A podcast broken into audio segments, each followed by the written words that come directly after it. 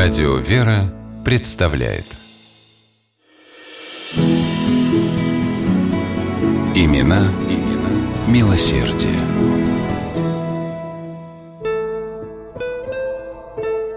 В огромном купеческом доме, стоявшем на одной из центральных улиц города Каинска, Новониколаевской губернии, так раньше именовался город Куйбышев Новосибирской области, царила ничем не нарушаемая тишина.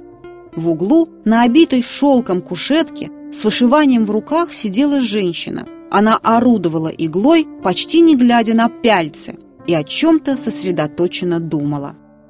Впрочем, мысли купчихи Александры Ивановны Шкроевой, именно так звали женщину, угадать было нетрудно. Дочь бедного каинского священника, она выросла в большой нужде.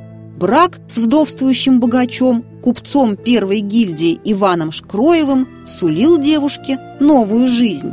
Так оно и вышло. Теперь у нее были шикарные платья, драгоценности, огромный, дорого и со вкусом обставленный дом – вот только очень уж тихо было в этом доме. Самого главного, выгодное замужество Александре Ивановне не принесло. Шли годы, а дети у Шкроевых так и не появлялись.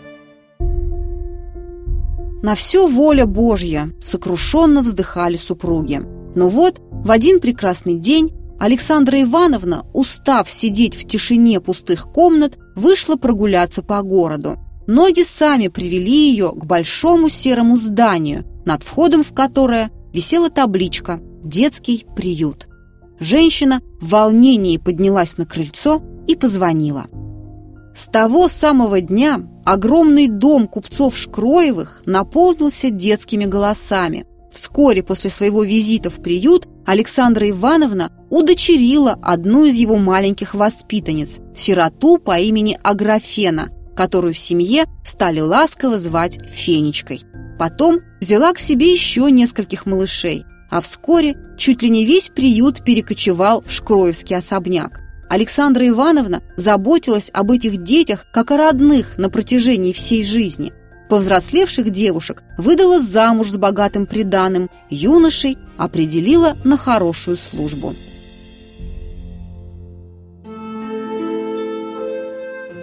Спустя несколько лет семейство Шкроевых постигло горе. Скончался супруг Александры Ивановны, Иван Васильевич.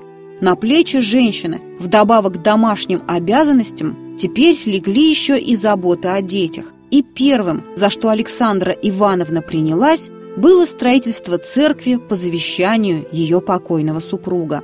В 1906 году на берегу реки Омь вырос большой храм – освященный в честь пророка Иоанна Предтечи. Всю его постройку, вплоть до последнего гвоздя, Александра Ивановна Шкроева оплатила из личных денег. При храме купчиха открыла бесплатную церковную школу для детей, чьи родители не имели возможности платить за обучение.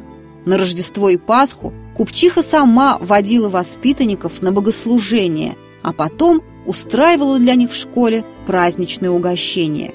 И, видя счастливые лица детей, радовалась до слез и благодарила Бога за то, что Он дал ей возможность заботиться о них. Александра Ивановна постоянно поддерживала бедные и многодетные семьи Каинска, покупала одежду, еду, помогала с оплатой жилья. Благодаря Шкроевой в Каинске появилась богадельня, где нашли приют и заботу несколько десятков неимущих стариков. Учредила Александра Ивановна и Дом трудолюбия. Всегда одетую в скромное черное платье, купчиху знали в лицо все тюремщики города. Шкроева постоянно навещала заключенных, обеспечивала тюрьмы продуктами питания. Но наступил 1917 год – Товарищи в кожаных куртках и с пистолетами за поясом пришли к Александре Ивановне. Изымая у купчихи деньги и ценности, они недоумевали, почему она не плачет, не умоляет их оставить ей хоть что-то. Шкроева, привыкшая с радостью отдавать, была спокойна и невозмутима даже тогда, когда ее выселяли из собственного дома.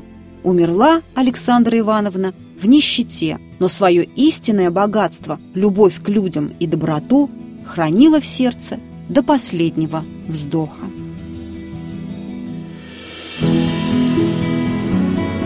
Имена, имена милосердия.